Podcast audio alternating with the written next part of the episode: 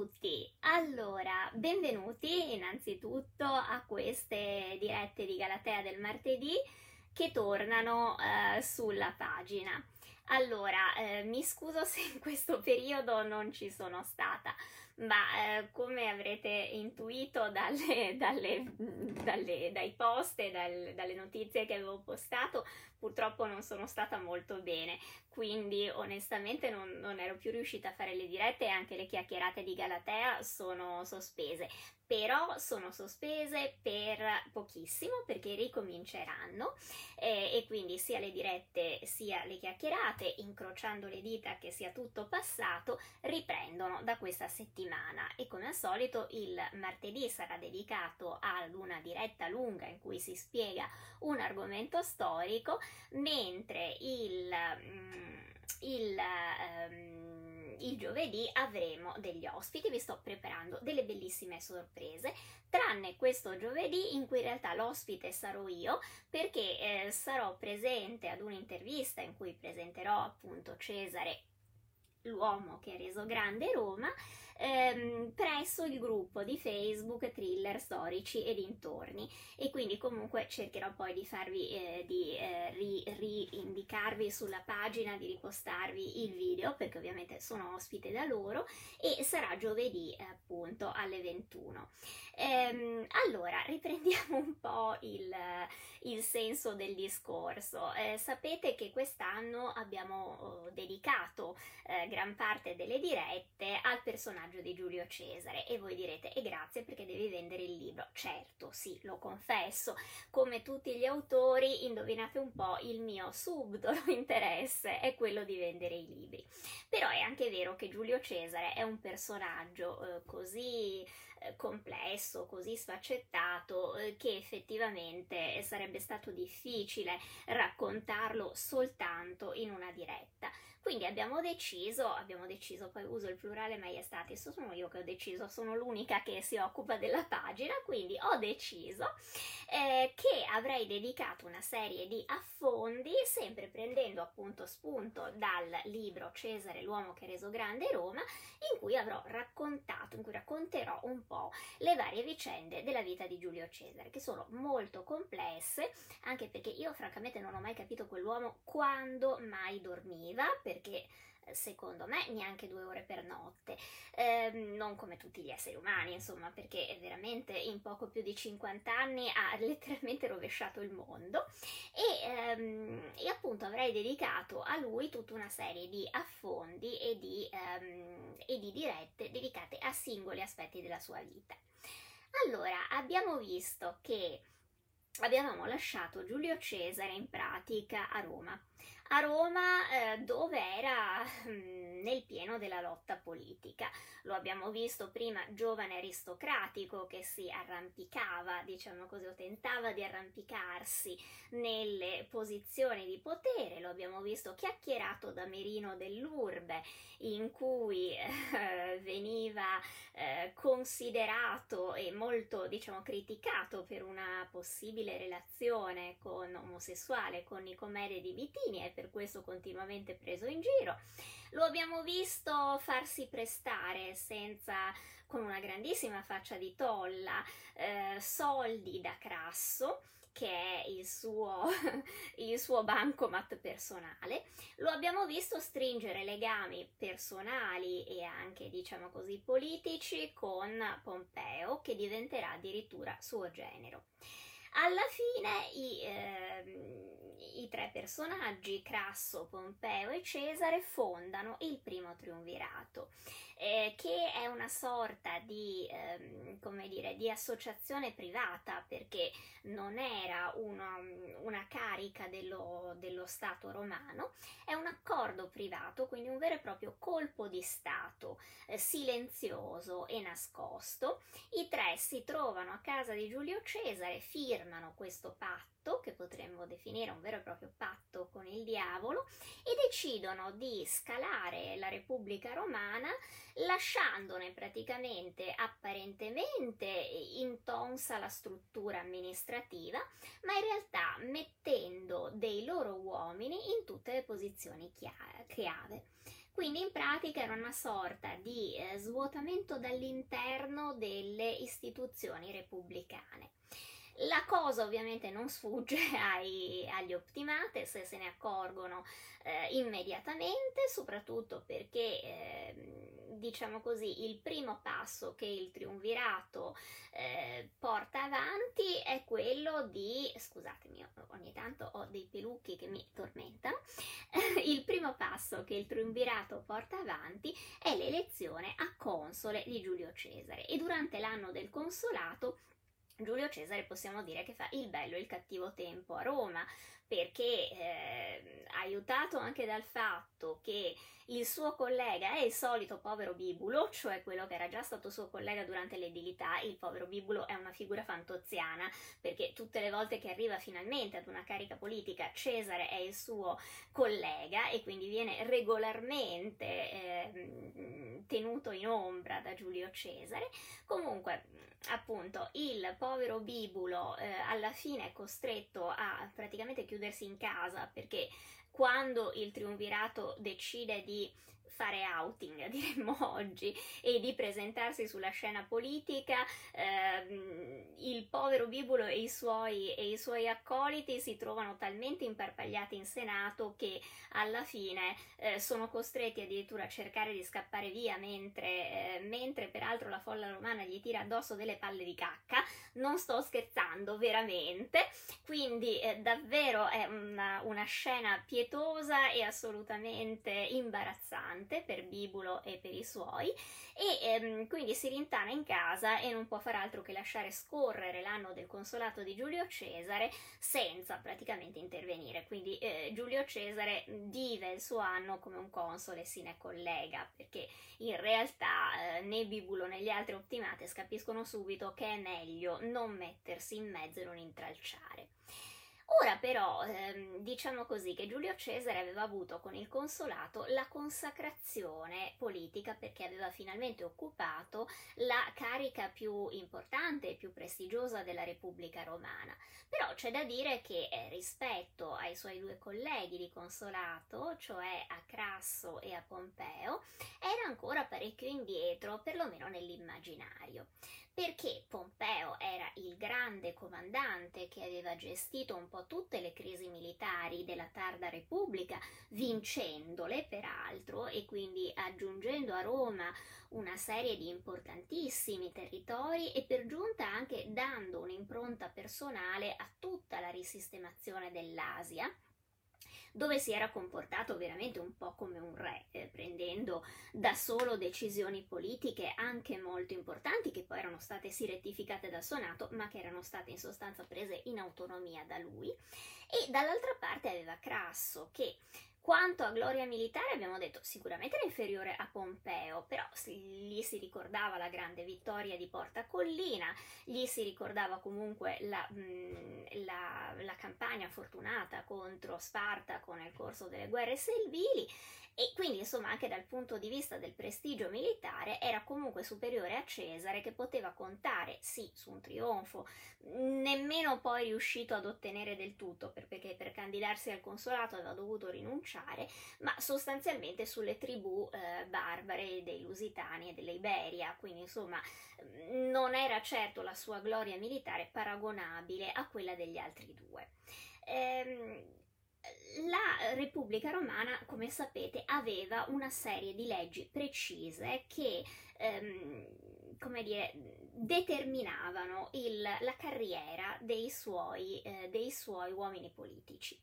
Quindi, dopo l'anno del consolato, era prassi normale che venisse asseggia- assegnato, tra l'altro eh, addirittura pochi giorni dopo il suo insediamento come console, al mm, console, anzi ai due consoli delle province dove loro avrebbero svolto la loro funzione di proconsoli una volta finito il loro mandato. In genere questa missione, il proconsolato, durava tre anni, estendibili qualche volta a cinque ehm, ufficialmente la provincia veniva estratta a sorte. Ma insomma noi tutti sappiamo bene che a Roma, diciamo così, la corruzione era un po' diffusa e quindi anche nell'assegnazione a sorte delle province, molto spesso i senatori, diciamo così, mettevano lo zampino. La provincia che viene eh, assegnata a Giulio Cesare pochi giorni dopo il suo insediamento come console, infatti, è una sorta di sgarro da parte del Senato, perché gli viene assegnata la provincia della Gallia. Ehm, che è un po' come dire vai a morire ammazzato in mezzo al nulla, perché in realtà all'epoca la Gallia ehm, era una terra che i romani conoscevano anche abbastanza poco sotto certi aspetti e che comunque veniva considerata mh, non particolarmente attraente, anche se un, sì, ricca, ma diciamo così non certamente succosa come potevano essere le grandi province asiatiche che erano veramente piene di grandi città, di grandi tradizioni, di civiltà e anche conseguentemente di oro e di metalli preziosi. E quindi insomma se uno si voleva arricchire, perché a questo servivano in sostanza gli anni come proconsole, taglieggiando le province che gli erano assegnati, è evidente che la Gallia eh, dava molto meno rispetto ad altri territori più ricchi e più golosi dell'impero romano.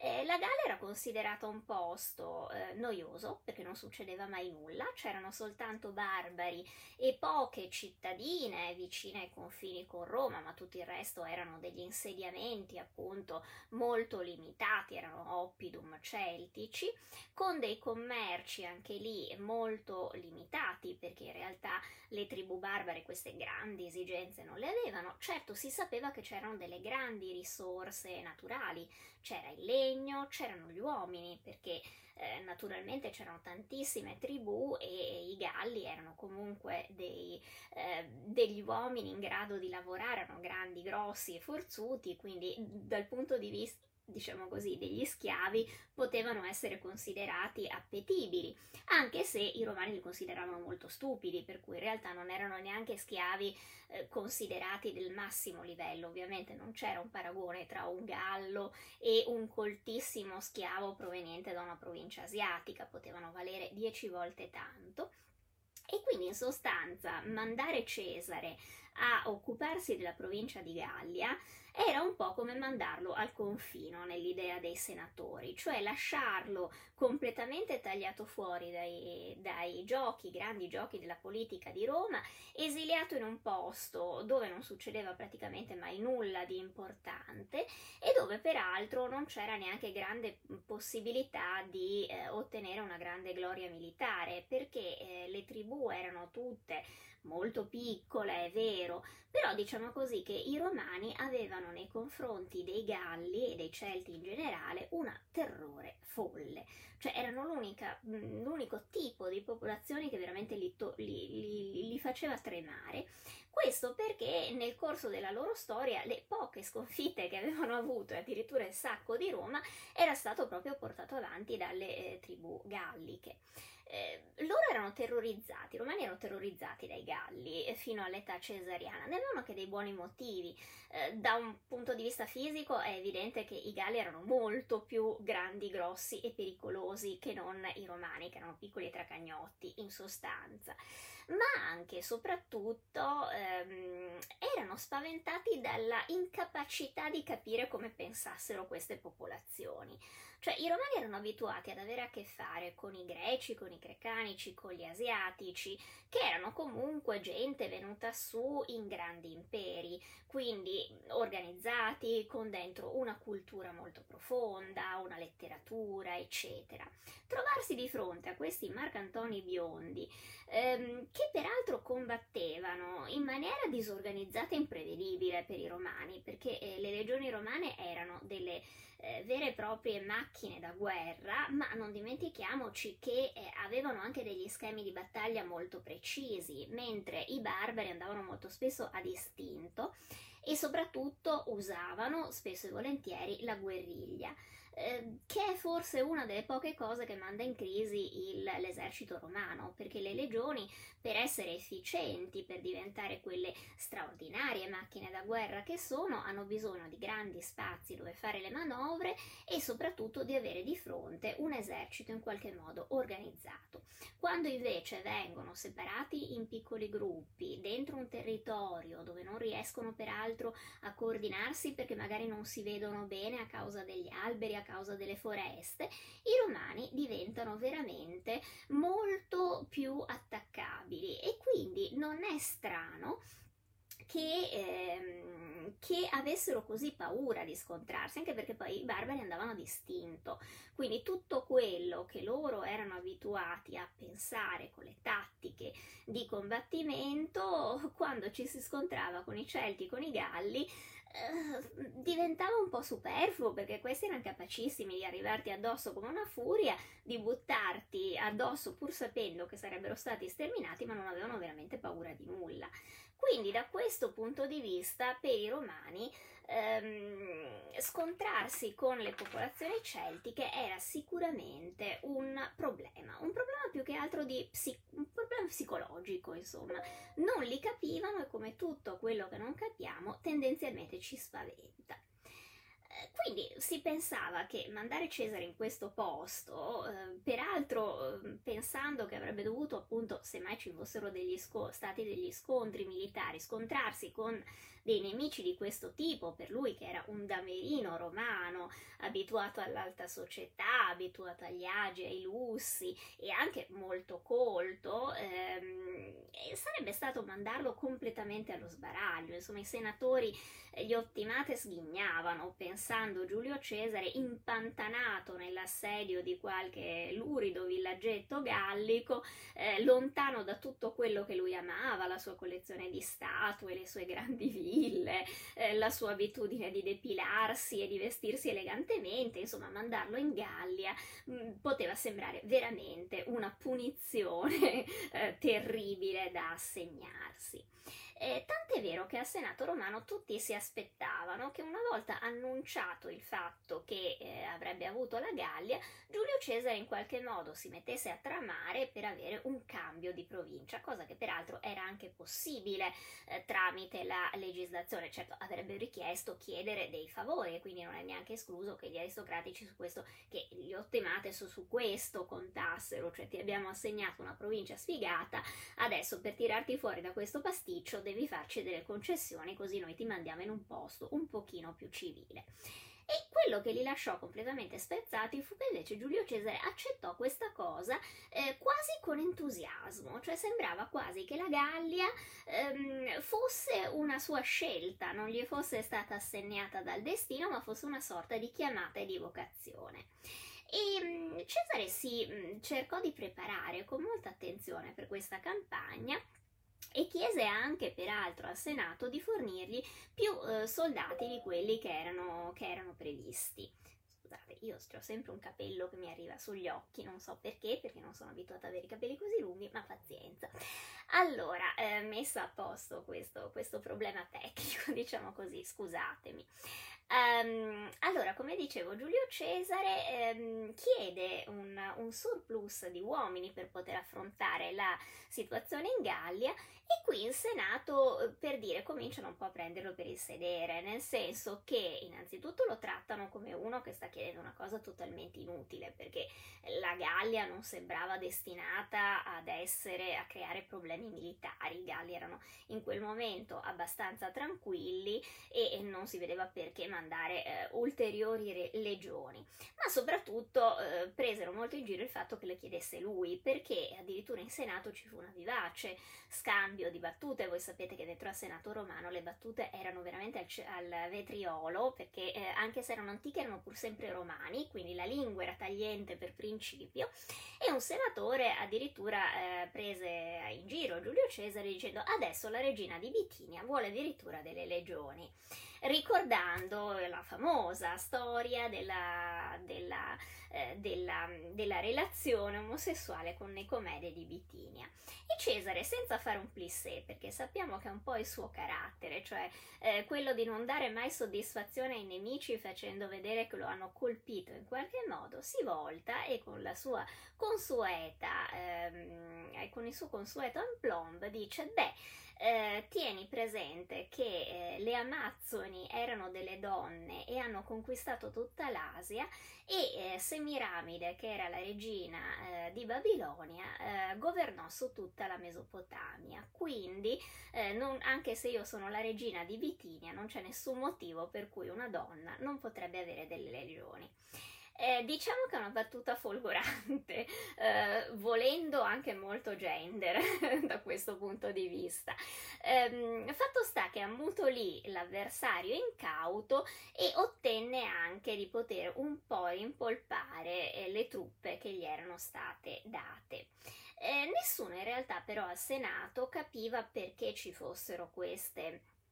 queste necessità di avere più truppe, perché ripeto, all'epoca la Gallia sembrava un posto, se non pacificato, abbastanza tranquillo. Dopo che Mario aveva sconfitto le tribù dei Cimbri e dei Teutoni che si erano spinti fino all'Italia cercando appunto di rompere e di entrare all'interno della, dei confini romani, le tribù galliche si erano pacificate. Ehm, continuavano ad esserci dei problemi tra di loro, ma nei quali i romani tentavano di stare abbastanza distanti e quindi tutto sommato non sembrava che ci fosse un grande bisogno di eh, di legioni in più. Eh, Giulio Cesare probabilmente però qualcosa di più sapeva della situazione della Gallia, non dimentichiamo che lui era già passato due volte per la Gallia durante le sue trasferte verso la Spagna e che tra l'altro in Traspadana, quindi una, in una regione che era diciamo così al, mm, nel nord Italia, oggi noi la consideriamo, ma allora era già considerata fuori dai confini di Roma e quindi già Gallia,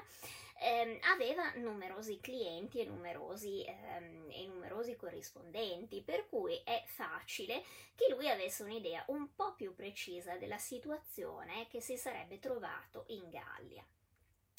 Ci sarebbe da chiedersi se Giulio Cesare era già partito con l'idea di una conquista. Se questo è vero, non lo disse a nessuno, anche perché eh, una campagna di questo tipo avrebbe dovuto essere approvata dal Senato e sicuramente nessuno al Senato romano avrebbe mai pensato di dargli questo tipo di, ass- di assicurazione. Eh, poi perché probabilmente all'inizio neanche lui aveva queste idee così chiare, ma sappiamo che Giulio Cesare è anche un uomo che appena arriva in un posto fa prestissimo ad ambientarsi e a capire dove tira il vento. Arrivato in Gallia, infatti, eh, cominciò a prendere contatto con tutte le tribù. Eh, alle quali ad alcuni dei capi tribù, peraltro lui era già legato da vincoli di amicizia e quindi poteva avere, come dire, dei rapporti più stretti che gli consentivano anche di ehm, capire la situazione. Ecco, Cesare ha questo di molto interessante e di molto intelligente. È un uomo che eh, studia, è un secchione Giulio Cesare, eh, nonostante non sembri, perché poi ha sempre dato di sé questa immagine del fulmine di guerra, della grande intuizione, che è vera, però c'è da dire che era anche un politico molto accorto, quindi prima di muoversi studiava benissimo il territorio e nello studio del territorio c'era anche lo studio degli uomini che avevano posizioni di potere. Quando arriva in Gallia in realtà si trova immediatamente catapultato all'interno di una situazione mh, potenzialmente esplosiva. Forse se ci fosse stato un altro eh, proconsole invece che Giulio Cesare, la situazione si sarebbe, non dico risolta pacificamente, ma sicuramente non avrebbe avuto la stessa ricaduta. È che Cesare l'impressione che si ha è che lui voglia scatenare una guerra voglia portare, in qualche modo costringere il Senato romano ad accettare un dato di fatto. Lui non vuole che eh, i romani dichiarino guerra, ma vuole in qualche modo lasciar passare l'idea che la situazione in Gallia è tanto confusa e complicata e le tribù sono così, ehm, diciamo così, eh, così, così, mm, ai ferri corti tra di loro eh, che la situazione sta per esplodere e quindi i romani hanno il dovere morale in qualche modo di intervenire. In sostanza esportano la democrazia, potremmo dire con un termine moderno. Che cosa succede? La scintilla che fa scoppiare la Gallia in realtà è dovuta alla migrazione di uno dei popoli galli, ovvero degli Elvezi. Gli Elvezi che ehm, da qualche anno si trovano male nella terra eh, dove sono perché evidentemente questa non dà più i grandi frutti che servono, non, garantisce più la sopravvivenza e quindi vorrebbero eh, lasciarla perché non dimentichiamoci che le tribù celtiche sono ancora seminomadi, quindi hanno questa idea che quando una terra ha esaurito le sue potenzialità si carica tutto sui carri e si va altrove cosa che per un romano era inconcepibile, perché Roma invece è una civiltà fatta di città e fino adesso si è scontrata anche con grandi imperi, ma con grandi imperi cittadini. Quindi anche questa idea che i barbari siano disposti ehm, dall'oggi al domani a mettere tutto su un carro e andarsene da un'altra parte, per i romani è qualcosa di assolutamente spiazzante, loro lo trovano primitivo, incomprensibile, cioè li guardano come dei pazzi. Um, gli Elvezi invece lo fanno, lo fanno nella maniera tra l'altro più eclatante possibile perché ad un certo punto um, decidono di usare il sistema della terra bruciata, cioè per non essere tentati di ritornare indietro decidono di bruciare tutto quello che hanno alle loro spalle. Sono loro stessi che danno fuoco ai loro villaggi dopo aver caricato sui carri provviste che stanno raccogliendo da più di due anni, caricano mogli, figli, parenti, anziani sopra i carri, bruciano il villaggio e se ne vanno verso quella che pensano essere una terra più ricca e migliore. La meta è, eh, è, il territorio degli Allobrogi, che sono degli altri barbari e che era la zona attorno all'attuale Geneva, cioè l'attuale Ginevra. È naturalmente era una zona ricca ed era per questo che gli Elvezi eh, volevano trasferirsi lì, ma naturalmente gli Allobrogi non è che fossero proprio contentissimi. E non è contentissimo nemmeno Giulio Cesare, perché lo spostamento di una tribù così consistente come era quella degli Elvezi avrebbe in qualche modo scatenato un effetto domino in tutta la regione, eh, rischiando di ehm, compromettere sia degli equilibri sia delle alleanze che fino a quel momento erano in piedi anche con Roma e che invece rischiavano di saltare.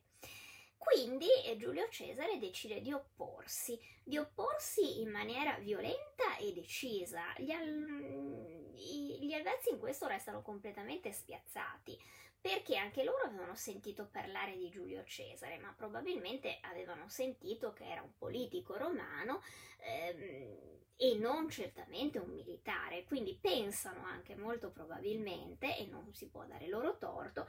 che se sono abbastanza svegli e veloci ad arrivare ai confini, il proconsole, che non ha certo grandi esperienze militari, in sostanza si troverà davanti a un dato di fatto e piuttosto che rischiare accetterà lo status quo.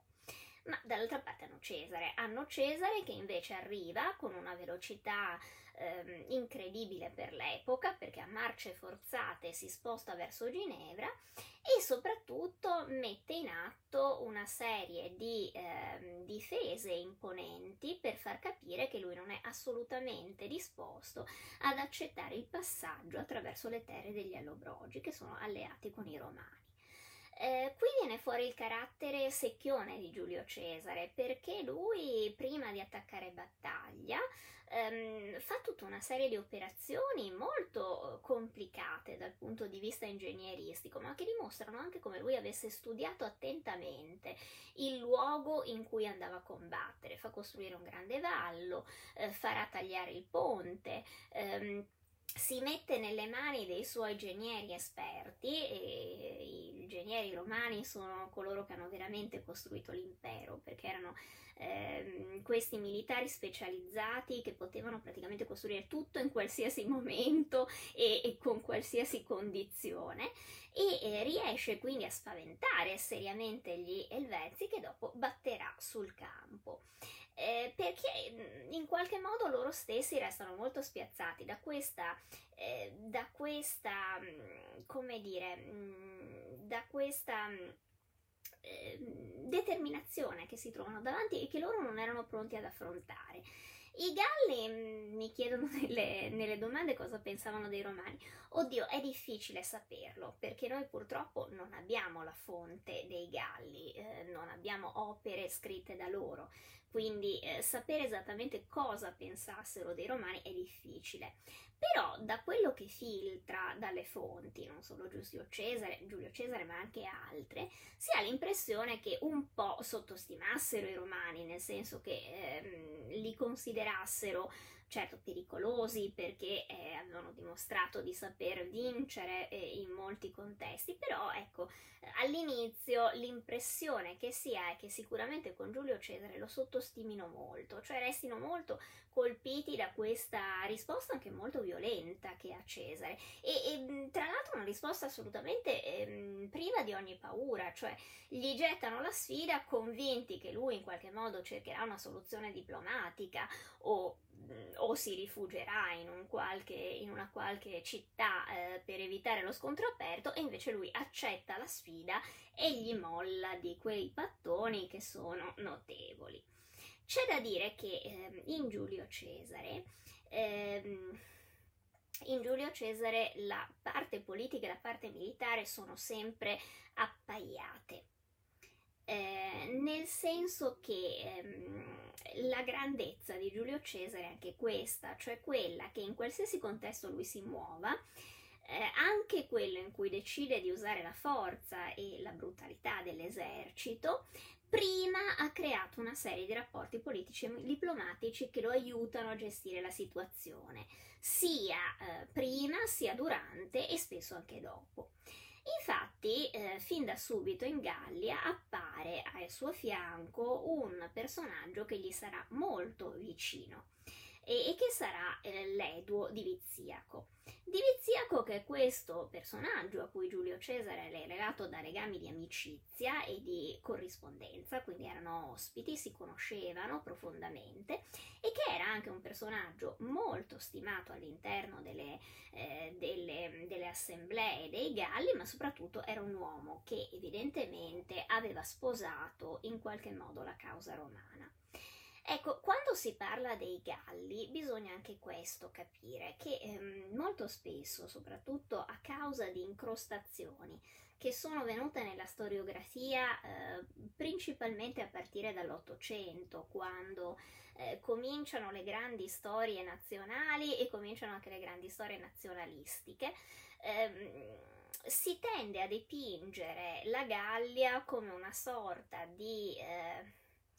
confederazione, in qualche modo universo di tribù che però tutte erano mal sopportavano in qualche modo il gioco romano e quindi si sarebbero coalizzate per combattere l'invasore. Ecco che è una visione che però eh, è assolutamente fasulla, nel senso che in realtà al momento in cui Cesare arriva in Gallia, le tribù galliche sono spaccate tra di loro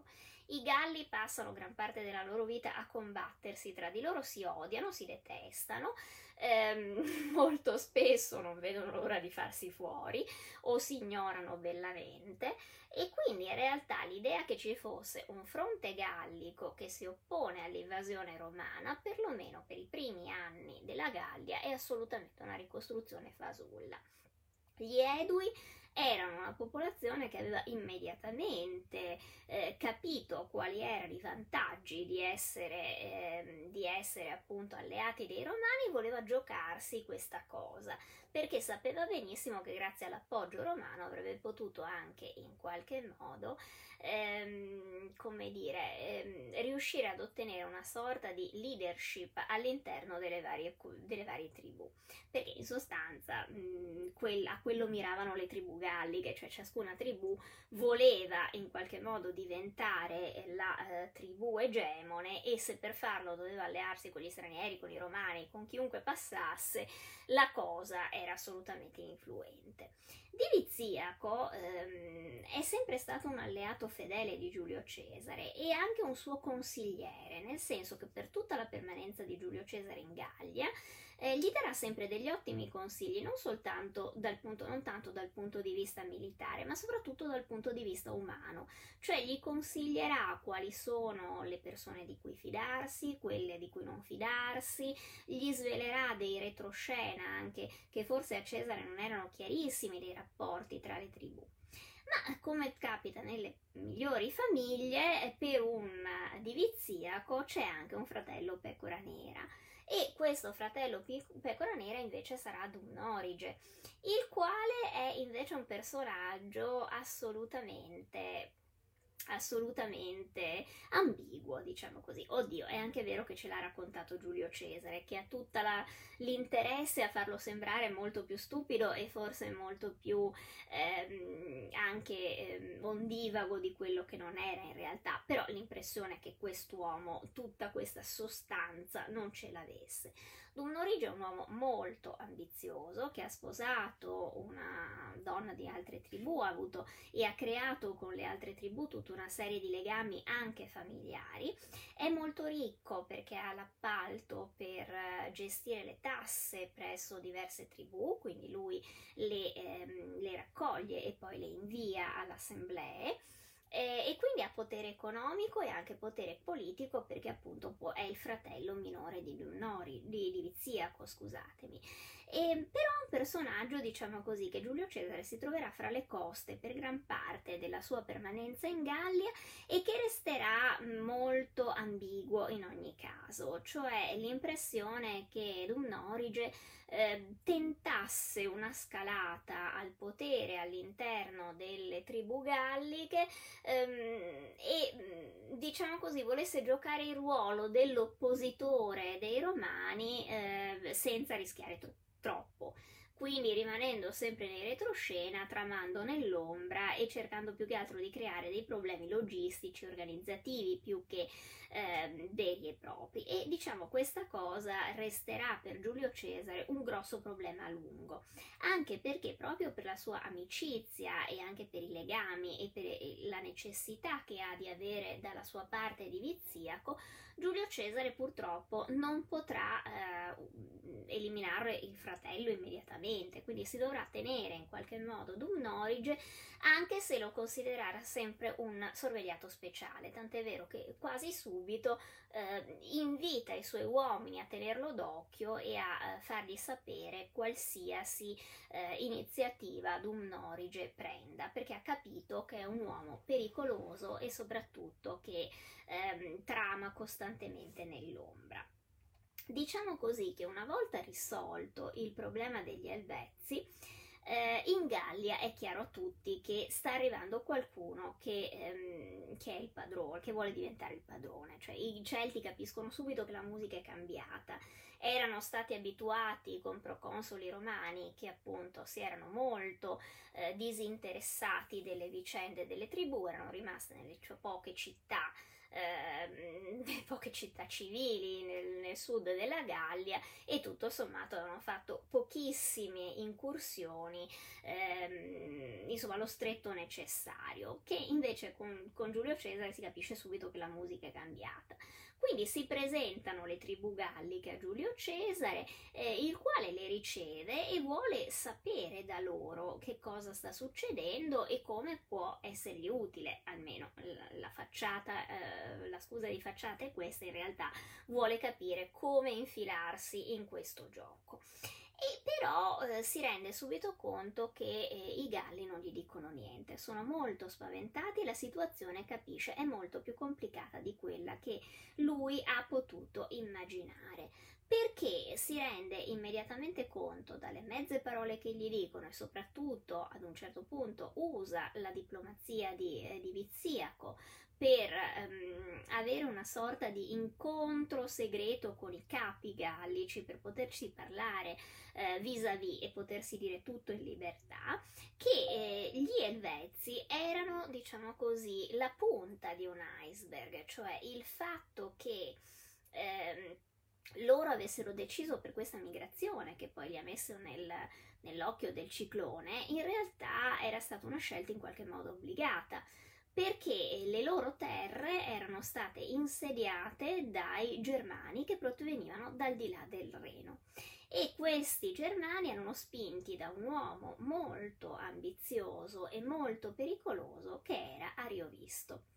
E quindi nel 58 a.C. Giulio Cesare eh, prende atto di una cosa, che eh, la situazione in Gallia è molto più complessa forse di quanto lui stesso avesse pensato all'inizio e che in realtà molti dei problemi e dell'instabilità delle tribù sono dovute a pressioni esterne che vengono dalle tribù germaniche che vogliono passare al di qua del Reno. Giulio Cesare intuisce subito una cosa, ehm, una grande intuizione politico-geografica, cioè che il Reno è un confine, o meglio, il Reno per i romani può diventare un confine e che in qualche modo bisogna far capire alle tribù che stanno al di là del Reno che quello diventa un limite invalicabile che loro non devono permettersi di passare. Il problema è che farlo capire a dei popoli seminomadi è quasi impossibile perché gli stessi germani e gli stessi celti, laddove un romano vede il confine dato dal fiume, loro vedono semplicemente un pezzo della loro casa e del loro territorio. Quindi non sentono questa, eh, questo limite invalicabile, loro lo continuano a passare, lo continuano a, ad andare su e giù, lo continuano a considerare solo un elemento del paesaggio, eh, nulla più e nulla di diverso. E quindi Giulio Cesare si trova nella difficoltà di gestire una cosa che dovrebbe essere un confine stabilito e naturale e che nella sua testa di romano lo è, perché in sostanza il fiume è una sorta di limite che gli dei hanno posto ad un territorio, ma che non viene percepito così dagli abitanti. In realtà in un primo momento Giulio Cesare cerca un abboccamento con Ariovisto, eh, primo perché è un re molto potente e perché Cesare si rende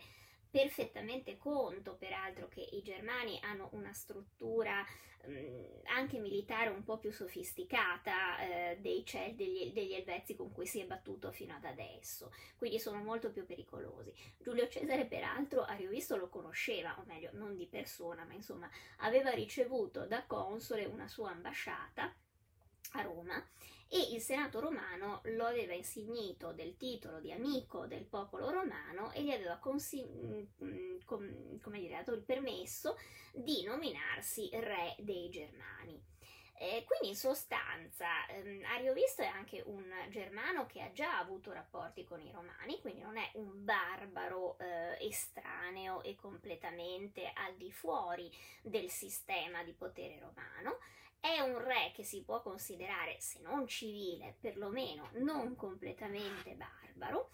e eh, il primo abboccamento di Cesare quindi è un abboccamento diplomatico, anche perché si rende conto che insomma eh, cominciare una campagna contro i germani è un po' più complicata che cominciarne una contro gli elvezi.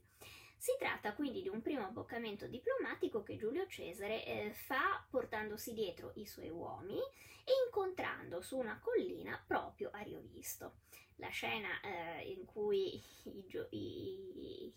i, la scorta di Giulio Cesare e Giulio Cesare stesso ascendono a questa collina è molto divertente perché appunto ehm, siccome non si fida della cavalleria degli Equi decide di portarsi dietro i suoi soldati della decima regione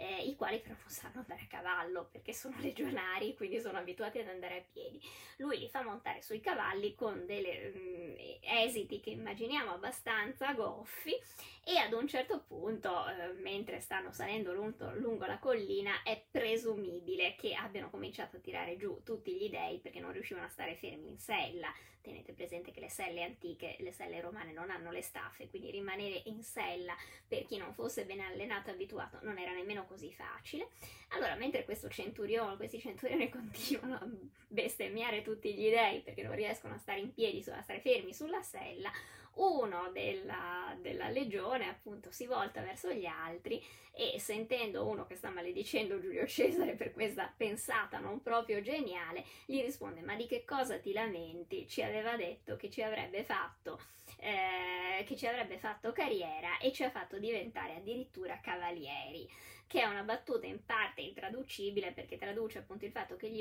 Equites non sono solo i cavalieri dell'esercito, ma sono anche la seconda classe politica nel mondo romano, cioè i cavalieri sono quelli che eh, diciamo non sono, non sono, i senatori, cioè i patrizi, ma sono eh, patrizi padri coscritti, ma sono comunque quella classe dirigente dell'economia che è fatta di mercanti che ha grandi sostanze, quindi sostanza è una battuta eh, che spiega, diceva di che cosa ti lamenti, mm, eri un semplice soldato e adesso sei diventato addirittura un cavaliere. Quando in realtà arrivano però a parlamentare, Giulio Cesare si rende conto che dall'altra parte è, c'è Ariovisto, che non è, appunto abbiamo visto, un barbaro comunque, comune. Perché Ariovisto innanzitutto lo tratta eh, direttamente da pari a pari, cioè non, non ha nessun ehm, nessun timore referen- reverenziale nei confronti di Roma e dei romani, cioè lui dice sì, mi avete, mi avete nominato amico del popolo romano, ma io sono un re e faccio quel cavolo che mi pare.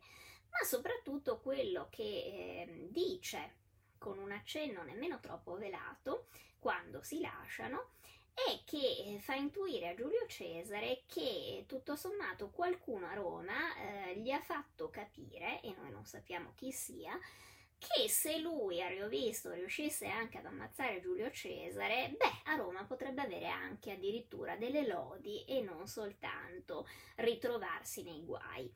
E questa è una di quelle frasi che Giulio Cesare riporta nel suo De Bello Gallico, ma che lasciano capire come in realtà si sia reso conto, forse lo sapeva, ma insomma ha la conferma, che in realtà a Roma c'è un partito che sta, un grosso, una fetta comunque del Senato, che sta aspettando il suo crollo in Gallia e che in sostanza tifa per i suoi nemici che non è il modo migliore per eh, sentirsi garantiti quando stai cominciando una guerra. Però Giulio Cesare conta molto sulla sua capacità, diciamo così, di eh, giocare e di vincere e infatti non si fa intimorire e decide di affrontare, eh, di affrontare Ariovisto in campo aperto. Peraltro decide anche qui eh, di eh, usare nei confronti di Ariovisto eh, tutti i mezzi a disposizione, compresi quelli della propaganda politica, perché eh, nei primi, nei primi momenti eh, della campagna i romani si rendono conto che i germani sembrano evitare lo scontro, lo scontro in campo aperto, cioè ogni volta che i romani cercano di provocarli, di farli arrivare a battaglia, ehm, i barbari svicolano via e nessuno capisce perché. Fino a che le spie di Giulio Cesare, perché Cesare è uno che lavora moltissimo con l'intelligence, non gli fanno sapere che ehm, ehm, Ariovisto ha avuto dei vaticini in merito e che i suoi dei gli hanno fatto sapere che non deve attaccare eh, i romani prima della nuova luna, perché questo, quindi il mese successivo in pratica, eh, perché questo appunto gli consentirà di avere un vantaggio su, divino sul campo di battaglia. Giulio Cesare, che è un figlio di buona donna come pochi, sa benissimo quanto, eh, diciamo così, eh, possa influire sulla condotta di un esercito l'idea di avere gli dei a proprio favore o contro. Quindi, saputo questa cosa, eh, innanzitutto mette a parte i suoi, naturalmente, della, della faccenda e eh, decide di... Ehm, di sfruttare la cosa a suo vantaggio, nel senso che provoca apposta ehm, il, il, eh, dell'esercito di Ariovisto per costringerlo a venire a battaglia prima che finisca la luna, quindi prima dello scadere di quel tempo che gli dei avevano indicato come l'inizio della eh, stagione a, favorevole ai Germani. E a un certo punto i germani cadono nella trappola, un po' perché non possono sottrarsi, quindi si arriva ad una battaglia, ad una battaglia che eh, Giulio Cesare a quel punto vince.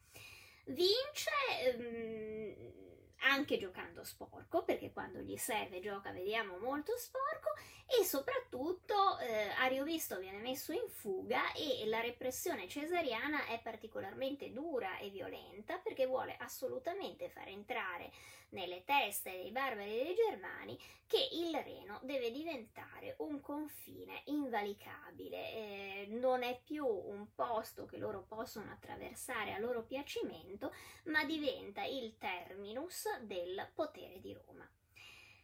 E diciamo così, eh, a questo punto io mi rendo conto che sono andata un po' lunga, nel senso che contavo di raccontarvi tutta la campagna di Gallia, però non ce la faccio perché sta per scadere l'ora. Allora facciamo così, io leggo eh, adesso se ci sono domande o se ci sono offer- affermazioni e la prossima settimana ripartiamo da qui a raccontare la eh, storia di Giulio Cesare in Gallia e ce n'è ancora da raccontare perché c'è tutta la campagna contro i Veneti che è una delle cose cose più interessanti del debello gallico e poi la spedizione in Britannia. Allora, adesso facciamo così, gli ultimi minuti della diretta li uso per vedere se ci sono delle domande da parte vostra e cerco di rispondere. Come al solito, se non ci riesco mh, mm, o perché sono tante o perché alle volte bisogna anch'io magari di andare a rivedere alcune cose, vi rispondo comunque nei commenti. Allora, vediamo cosa mi avete scritto e che cosa mi avete chiesto aspettate che faccio, ehm, che faccio scorrere un po' la uh, timeline. Allora, intanto ringrazio tutti quelli che che sono stati con noi e, e, che continuano a guardare le dirette, grazie anche perché durante il periodo in cui appunto non stavo benissimo ho avuto eh, tantissimi messaggi molto, molto affettuosi e molto cari, siete stati veramente tantissimo carini e, e quindi grazie e adesso spero, spero, di uscirne con calma perché non sono ancora del tutto ristabilita però ci metto, mi ci sto mettendo di impegno. Allora, vediamo, ehm, dunque Buonasera, certo, grazie, mi vedete in splendida forma, vi dico non sono ancora proprio al, al, massimo, ma conto di riuscire a ritornarci presto, almeno ci spero molto, perché sarei abbastanza stufa di non stare benissimo. Allora, um, so, sono molto dimagrita come vedete perché uh, mi, mi, sono persa nel frattempo 4 kg, per cui insomma è stata una bella scoppola. Allora, eh, buonasera, ho comprato il libro già dalle prime pagine, mi sembrano fantastiche, grazie, spero che tu continui a leggerlo e che, continui, che ti continui a piacere. Allora, saluto ovviamente tutti quanti, eh, sto cercando se ci sono delle domande. Allora, bentornato, ho appena finito il tuo libro, complimenti, mi è piaciuto molto, chiaro e scorrevole come le dirette. Beh, l'idea era quella, cioè di eh, avvicinare al personaggio di Giulio Cesare ehm, nella maniera più piana possibile, perché alle volte è ovvio che alcuni saggi ehm, più eh, pesi dei saggi di ricerca sono molto interessanti, ma per un pubblico di non specialisti eh, sono abbastanza impervi, quindi il mio lavoro di divulgatrice è invece quello appunto di rendere un po' più abbordabile la storia e così dopo poi volete, voi potete anche leggere delle opere più, eh, più giustamente impegnative, eh, avendo, avendo delle basi. Allora, vediamo un attimo eh, se ci sono delle domande. Eh, Francesca da Rimini, che già il nome è abbastanza impegnativo, conquistatore soprattutto del mio cuore. E eh, vabbè, ti metti in coda perché Giulio Cesare eh, onestamente è un personaggio eh, che come al solito faceva strage di cuori femminili, compreso il mio. Allora, Bibulo surclassato, sì, il povero Bibulo veramente è una sfiga terribile, quell'uomo tutta una vita a passare a, all'ombra di qualcun altro. Ehm, Dunque, altro che lancio delle uova, immagino che sia eh, relativo alla, alla, notizia che appunto gli tirarono eh, palle proprio di fango e di cacca. Sì, eh, diciamo che all'epoca di Roma antica si andava sul pesante in questi casi. Ehm, Allora, grazie Galatella, vedo veramente felice. Sì, io quando riesco a fare le dirette e parlare di storia antica sono molto felice. Eh, per cui eh, mi, mi, dispiace quando sto male perché appunto mi tocca, mi tocca, rinunciare a una cosa che per me è un grande piacere. Allora, contenta che stia bene, grazie per essere d- d'accordo. Io vi ringrazio tutti quanti, stavo cercando di vedere se c'erano proprio delle domande, magari, eh, però di, non le vedo, quindi o sono stata molto esauriente o non avete scritto domande. Nonostante avesse già tenuto testa a Silla, fosse nipote eh, di Mario, i senatori continuavano a sottovalutarlo. Beh, sì, um, oddio, non avevano neanche tutti i torti, perché in realtà mh, lui si è, sempre dimostrato un notevole carattere. Però detto fra di noi, fino a questo momento, non era veramente mai emerso. Cioè si capiva che era un uomo con molte potenzialità, però in qualche modo sembravano delle potenzialità molto infieri, cioè mh, mm, bisogna rendersi sempre conto quando si valuta Giulio Cesare che noi lo valutiamo sapendo che cosa sarebbe diventato e che sarebbe diventato Cesare, loro no ovviamente. Per cui tutto sommato il fatto che lo possano eh, avere anche sottovalutato ci sta, è umano cioè mh, mm, alcuni personaggi, mentre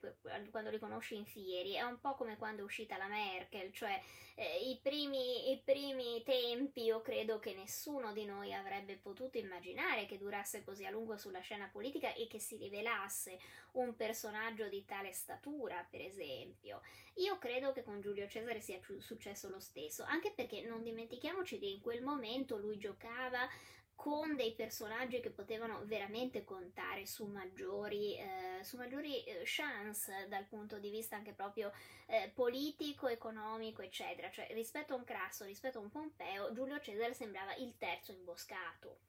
Ecco, poi lui divenne Giulio Cesare, però mm, non è così strano che non l'abbiano proprio capito.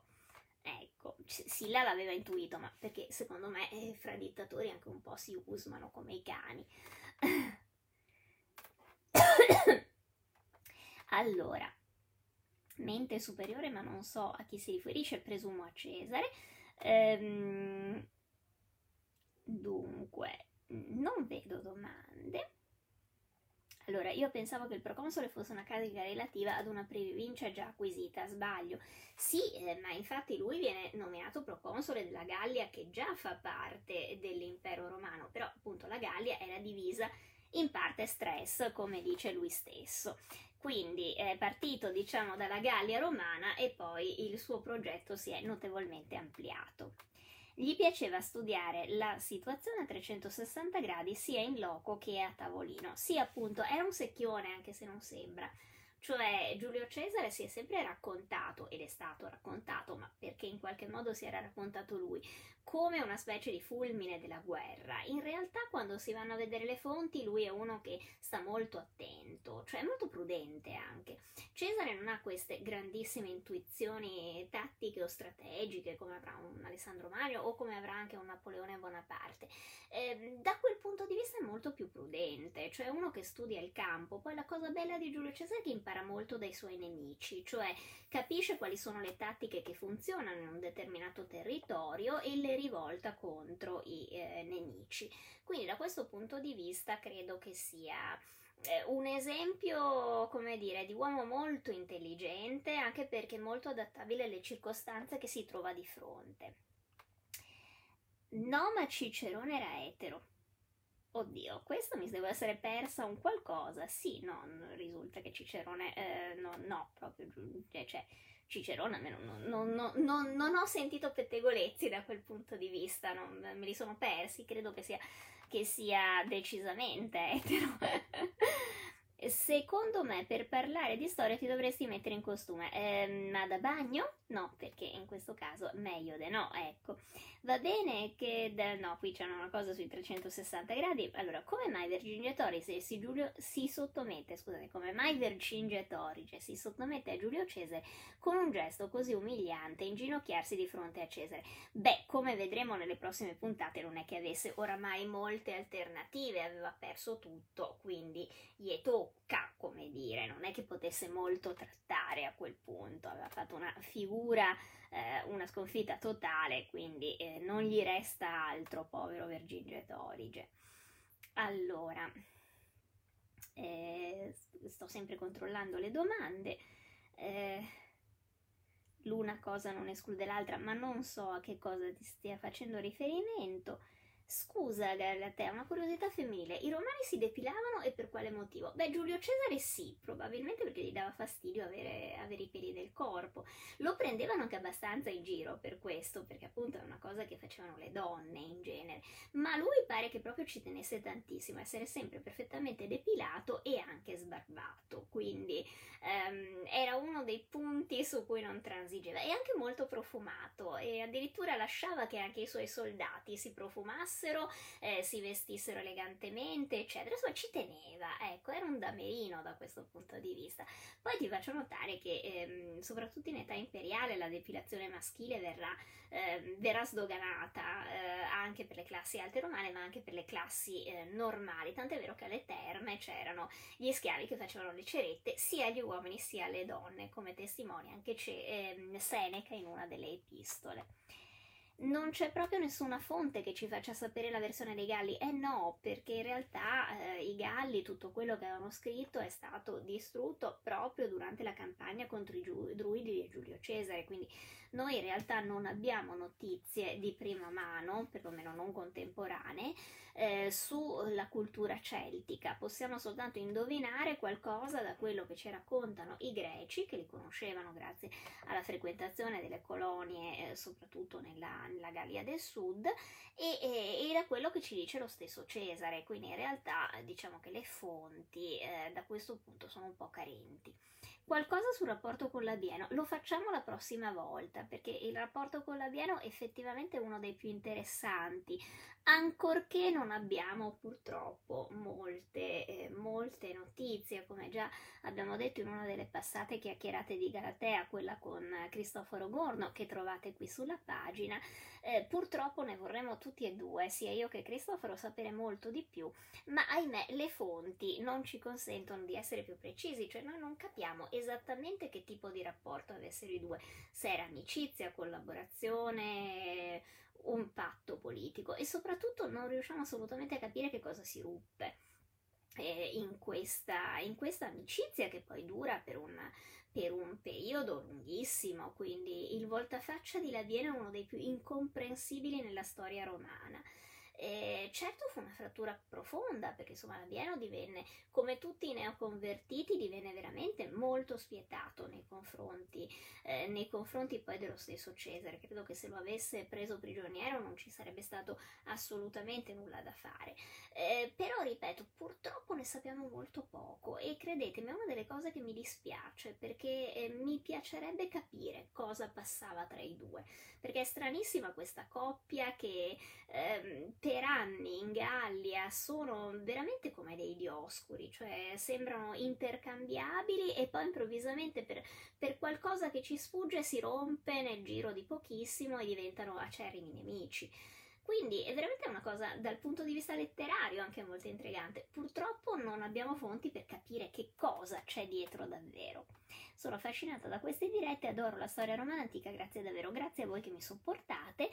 Allora, quando la Gallia si è definitivamente romanizzata, anche socioculturalmente oltre che territorialmente? Molto presto cioè già alla fine del, del, proconsolato di Giulio Cesare noi abbiamo notizie, eh, tant'è vero che una delle cose per cui eh, Vercingetorige si arrabbia e fa pressione sugli altri capigalli, che in realtà tenete presente che la romanizzazione era già iniziata, cioè gran parte delle elite galli che commerciavano con i romani erano dipendenti dall'economia romana, per cui in realtà la, la la romanizzazione della Gallia è molto veloce, è molto profonda e peraltro nel giro di un paio di generazioni, perché già con Claudio i Galli entrano in Senato, e, e, anzi Claudio se ne vanta dicendo che è giusto perché è la missione di Roma quella di accogliere eh, coloro che un tempo erano fuori dai loro confini e resterà a lunghissimo romana perché quando già Roma è caduta, pff, le elite galliche sono ancora profondamente romanizzate, tant'è vero che alcuni degli ultimi imperatori del tardo antico, come Avito e come altri, provengono proprio dall'area eh, gallo-romana.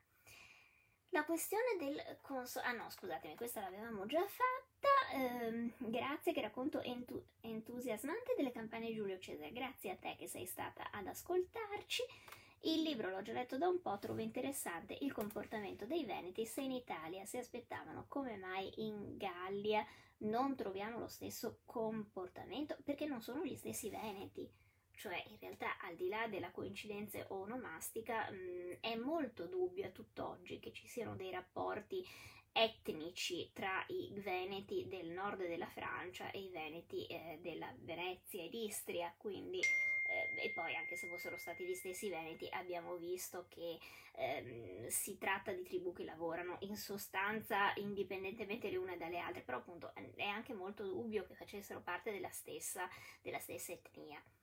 Prof, ci racconti qualche aneddoto alle medie con i tuoi ragazzi? No, perché ovviamente sono minorenni, quindi non si raccontano cose sui ragazzi e sui minorenni, eh, tanto meno sui social. Io li adoro e mm, li saluto e ci vediamo a scuola tra qualche giorno. Grazie Galatea, che bello ritrovarti. Ebbene, grazie a te la storia che ci racconti è fantastica e tu la rendi vicina. Viva Giulio Cesare che dopo duemila anni ci infiamma ancora. Sì, decisamente è un personaggio che resta. Se non abbiamo il parere dei Galli, è in parte per il potere della classe dirigente sacerdotali druidi, ai quali competevano tra i Celti della Gallia e delle isole Vetandiche l'adempimento dei riti, l'interpretazione degli auspici, la conservazione della trasmissione del sapere tradizionale che doveva avvenire solo attraverso l'oralità. Sappiamo comunque che alcuni conoscevano la scrittura attraverso l'alfabeto greco della zona intorno a Valtiglia, etrusco e latino. Sì, è anche vero che probabilmente eh, avrebbero potuto lasciare magari qualche cronaca, qualche saga, qualche cosa anche oralmente, però è andato tutto perduto anche perché, eh, anche perché appunto ehm, furono sterminati e quindi insomma ci fu anche da questo punto di vista un'operazione molto violenta. Eh, Luca Uli- Uliano Giulio Cesare si è sposato con la sorella. No, questo mi risulta eh, totalmente nuovo, non, no, anche perché non, no, erano sposate con altri, le sorelle, non, non si sposa mai e non sarebbe neanche stato con, consentito dalla legge romana. Ehm, grazie a tutti quelli che mi stanno salutando, ovviamente vedo se ci sono le dirette sono sempre di martedì alle 21. Sì, adesso poi eh, cercherò di scaricarle e di caricarla anche su YouTube, così le potete trovare anche lì, perché l'altro giorno ho provato a fare una diretta su YouTube, ma devo aver sbagliato qualcosa perché non è riuscita benissimo. Comunque c'è anche il video su YouTube che era legato al compleanno di Cicerone. In ogni caso, eh, sappiate che ho anche un canale YouTube, quindi eh, metterò le, i video delle dirette anche là, così saranno reperibili poi. Allora, ehm, buonasera a tutti, con rinnovati complimenti a Galatea e auspicio di un migliore anno 2021. Beh sì, speriamolo, anche perché essere peggio del 2020 bisognerebbe proprio impegnarsi parecchio. Ehm, carismatico stratega politico e militare, sia con polso fermo come durante la campagna in Gallia contro Vercingetorix e battaglia campale di Alesia, sia quanto sensibile al fascino di Cleopatra. Sì, eh, ne parleremo più diffusamente nelle prossime, nelle prossime puntate. Ehm, per me è la prima volta che la seguo, complimenti, la seguirò ancora. Un saluto dagli USA. Hola, hello, come si dice. Ehm, allora, grazie per questa diretta su Giulio e contentissima di vederti bene, sapere che sei ritornata e anch'io sono molto contenta, spero appunto di essere abbastanza fuori da questo problema. Ehm, grazie ancora Emanuela Costantini, grazie ancora Galatea, il libro è bellissimo, lo sto finendo, è la prima volta e non mancherò il prossimo martedì e noi ti aspettiamo molto volentieri. Um, io ringrazio tutti quelli che stanno scrivendo anche i complimenti, poi magari rispondo personalmente. Allora, a questo punto davvero io vi ho tenuti praticamente prigionieri per più di un'ora, quindi vi ringrazio tantissimo di aver partecipato. Vi ricordo che giovedì alle 21 saremo eh, ospiti degli amici di thriller storici e dintorni, che è un nutritissimo gruppo Facebook e che eh, quindi sarò loro ospite per parlare appunto di Giulio Cesare intervistata da Roberto Orsi. E mm, metterò ovviamente se, se, mi riesce anche eh, il link per seguirlo dalla pagina ma altrimenti lo potete seguire aderendo al gruppo di eh, thriller storici e dintorni oppure sul profilo di ehm, di, ehm, di, Paolo, di, Roberto Orsi, scusate, mi stavo cercando di leggere in contemporanea anche le domande e quindi come al solito il mio neurone si è ingorgato. Allora, io vi saluto tutti, vi ringrazio di essere stati con me, ci vediamo quindi giovedì e martedì prossimo per un'altra diretta di Galatea. Poi eh, sporadicamente, ma vi metterò eh, i link se capita, cercherò anche di mettere dei video su YouTube non appena mi ambiento in quell'ambiente che io con YouTube ho un pessimo rapporto, non so perché, e sapete che comunque di tanto in tanto alle 21 faccio anche le piccole direttine di Galatea su Instagram dove spiego magari eh, gli accadde oggi della giornata, quindi se volete seguirmi anche sugli altri, sugli altri social sono qui per voi. Um, vi saluto ancora e vi ringrazio e ciao a tutti, ci vediamo prestissimo sempre sul Galatea Vaglio Pillole di Storia. Ciao ciao!